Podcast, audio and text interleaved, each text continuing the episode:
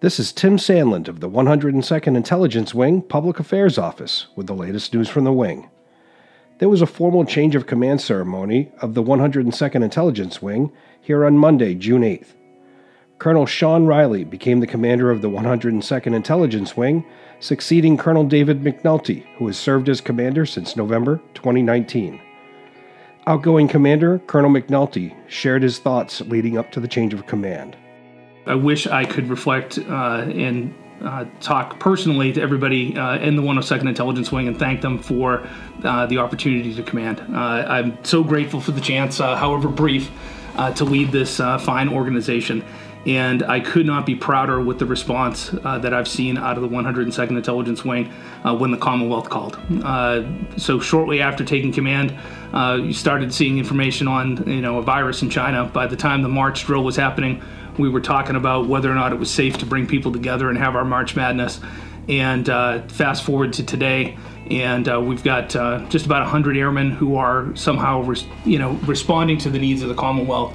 A lot of medical personnel, some logistics personnel, security personnel, and I've just been absolutely floored by what they've been doing out there for the community, risking themselves, putting themselves in some pretty dangerous situations to help their fellow man. And their patriotism, their service before self attitude has just been amazing, and truly embodies that Minuteman spirit that we all have. Not to be forgotten that in the middle of supporting the Commonwealth and helping at nursing homes and the soldiers' home and field hospitals, we also had a federal mission to do, and we continued doing that. So for our Title X players on federal active duty that had to continue to perform their intelligence, surveillance, reconnaissance missions and analysis missions, because our world's threats did not take a pause during this pandemic, they were able to socially distance, change their shifts, but still come in and do the work that was necessary for our nation's business, and I applaud them for that. Moreover, we've found ways, truly innovative and ingenious ways to continue to do some training and to complete our readiness missions. And if necessity is the mother of invention, this has certainly given us plenty of necessity. So about half the wing now has done at least one virtual drill, something that I don't think we had ever conceived before the March drill. And via telework and some of the new software applications we have today are still trying to niche away at that readiness. We've got whole working groups looking at kind of what the new normal will be and how we'll start to bring first our full-time force back and then our drill status force back into the workforce to continue to be ready and be prepared for the time that our nation calls or our Commonwealth calls again for us to perform those duties. I am moving on after this assignment and retiring after 27 years. And I just can't express enough how grateful I am to have been able to spend about half my career, maybe a little bit more than half of my career, with the 102nd Intelligence Wing. I pledged the unit in 2005 as BRAC was going on. I arrived in 2006 to some significant uncertainty as to whether or not we would still have a wing here and whether we'd have a mission here, and have watched from the ground level up, our transformation from a very good flying unit into a truly exceptional intelligence and cyber unit. And I just could not be more prouder than expressing that having watched this day by day by day and what this unit has grown into, I'm truly amazed. And I, personally feel blessed to have been able to do intelligence, the job I've loved to do, in my home state. It's just been phenomenal. I never would have imagined it when I first joined the Air Force in 1993 that I'd be able to, culminate my career even as a squadron commander in an intelligence unit, never mind a group commander or wing commander, being able to perform this mission. And it's been truly surreal. I can't imagine a mission like this where it was about half a dozen Christmas Eves that I was working a mission impacting the AOR and hanging out with a crew that was doing important work for Afghanistan or Iraq or somewhere else around the globe. And yet I'd either see my family in the morning or they would come to the base to make Christmas dinner for us and then go home. That's pretty surreal that you're able to make this impact somewhere on the other side of the globe and yet still go home every day and see your family. And just seeing what that's grown into on the distributed common ground system and our cyber ISR mission and what true players they've become in the larger intelligence community, I'm so proud. So I look forward to seeing the great stuff that the 102nd Intelligence Wing will do in the future under Colonel Riley. I wish him all the best of luck, and I thank all the members of the 102nd Intelligence Wing for, again, half my career. It's just been truly amazing being able to spend it up here in Cape Cod, so thank you. The ceremony was presided over by Brigadier General Virginia Gaglio, commander of the Massachusetts Air National Guard, and was attended by a minimal group of commissioned and enlisted leaders from the base. General Gaglio shared her feelings regarding both officers and the leadership they have brought to the service. She recognized the leadership of Colonel McNulty and thanked him for his many years of service as he heads into retirement. I'm reflecting about both leaders as we start to hand the flag over to each one of them as a former wing commander at the 102nd and what they meant to our unit during the last several years.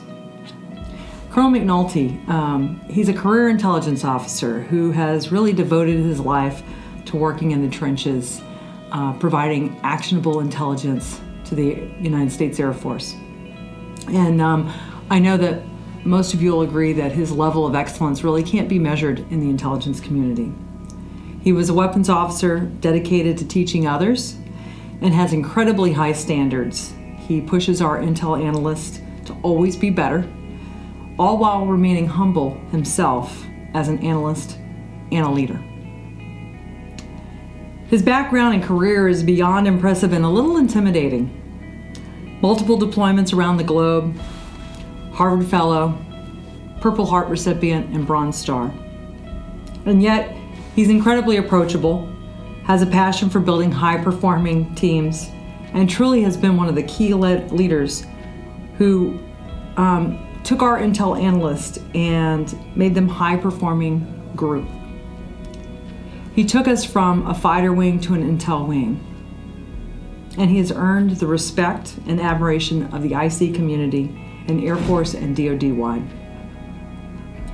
Nutt's time as a wing commander was really much too short. Although he took over in November and has led during a very challenging time with COVID, his impact to the wing will be long-lasting and not easily forgotten. I want to personally thank him for his time as the wing commander, leaving the unit better than he found it, and I wish him and his family the very best in his retirement. During the ceremony, General Gaglio presented Colonel Riley with the Legion of Merit Medal, recognizing and lauding his leadership of the 102nd Intelligence, Surveillance, and Reconnaissance Group, his previous command. I welcome Colonel Riley as our newest commander, and I'm very excited about his time leading this exemplary wing. Sean started his career in this unit as a young man, and he was still a teenager. Although he's deployed multiple times through his career, he's stayed dedicated to this wing for his entire military life. Colonel Riley has served in multiple command roles in both wing intelligence missions, making him really uniquely qualified to be the wing commander. In addition, his many years as a finance officer and comptroller makes his background and experience a force multiplier when running a large and complicated organization such as the 102nd Intelligence Wing. During his time as group commander in the DGS Massachusetts organization, he ensured the unit was ready to pivot as our military digested a sweeping new national defense strategy and focused as a nation on near-peer operations. I know his time as wing commander, he will ensure the wing finishes his strategic goals to be relevant, efficient, and ensure our master plan is implemented so that we're ready for any long-term review of Air Force bases around the globe. Looking back at his command of the 102 ISRG and forward to his new position of the wing command, Colonel Riley shared his thoughts. I have to admit, it feels very surreal to be in here and reflect on what an honor and privilege it is to be able to serve as the next commander of the 102nd Intelligence Wing. Today certainly would not have been possible without the love and support of my family and the mentoring and guidance of senior leadership that has gone before me. First, my family. It was actually my mother who suggested that I look into the Air National Guard as a way to pay for college. She had a colleague of hers that was a member of the 102nd and couldn't say enough good things about the unit. So I joined the 102nd at the age of 17 and began my military career. Thanks, Mom, for the great advice that started my journey and for always being there to support me.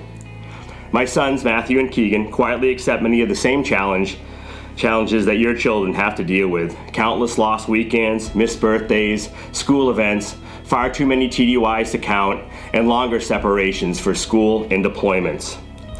I thank you both for being so understanding of my career choice, and you have both started on your own paths and are certain to accomplish great things in the future. I love you guys. Finally, my wife, Amy. You were there when I was a drill status guardsman. You were there when I was commissioned as a second lieutenant, and you've been there through TDYs, long schools, and deployments, and somehow you keep it all together and really make it happen. You are truly my biggest supporter, and I never would have made it this far without you. I love you. Next, I would like to thank Major General Keefe and Brigadier General Gaglio for their trust and confidence in me. I fully accept the awesome responsibility of leading the men and women of the 102nd.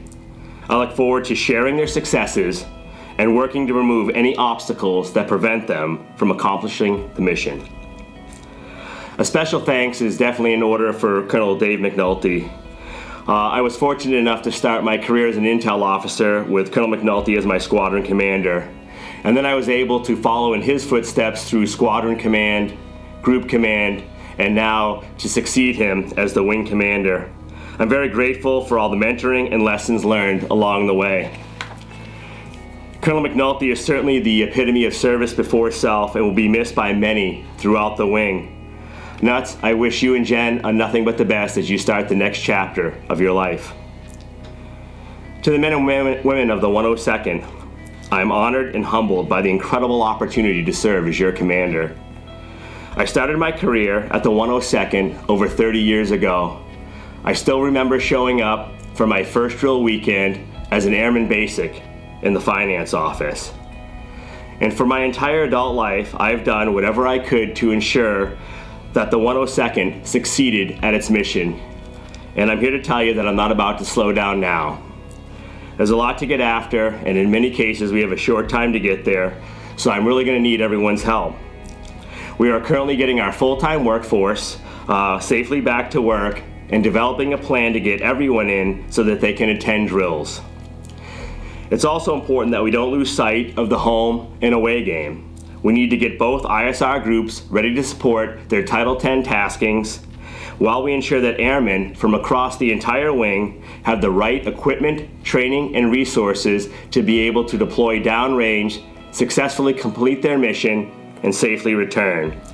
And we need to do all this while we're making up lost time due to COVID-19 and preparing to host the Air Combat Command IG team that will visit on the September drill for our midpoint inspection.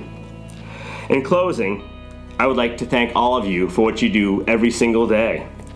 For those of you that have continued to work through a global pandemic, from our civilian workforce that has secured the base, maintained critical infrastructure, or provided PML support to multiple weapon systems across our Air Force, and our Title 10 airmen supporting operations across the globe.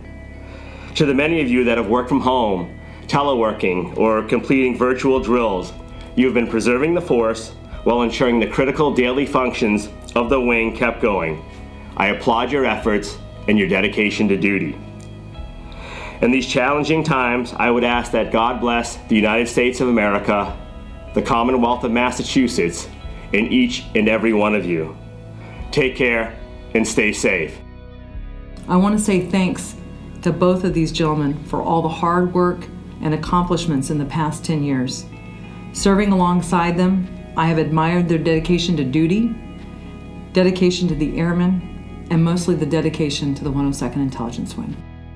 This has been a 102nd Intelligence Wing News Update. For more news from the Wing, visit our website at www.102iw.ang.af.mil or search for 102iw on any major social media platform.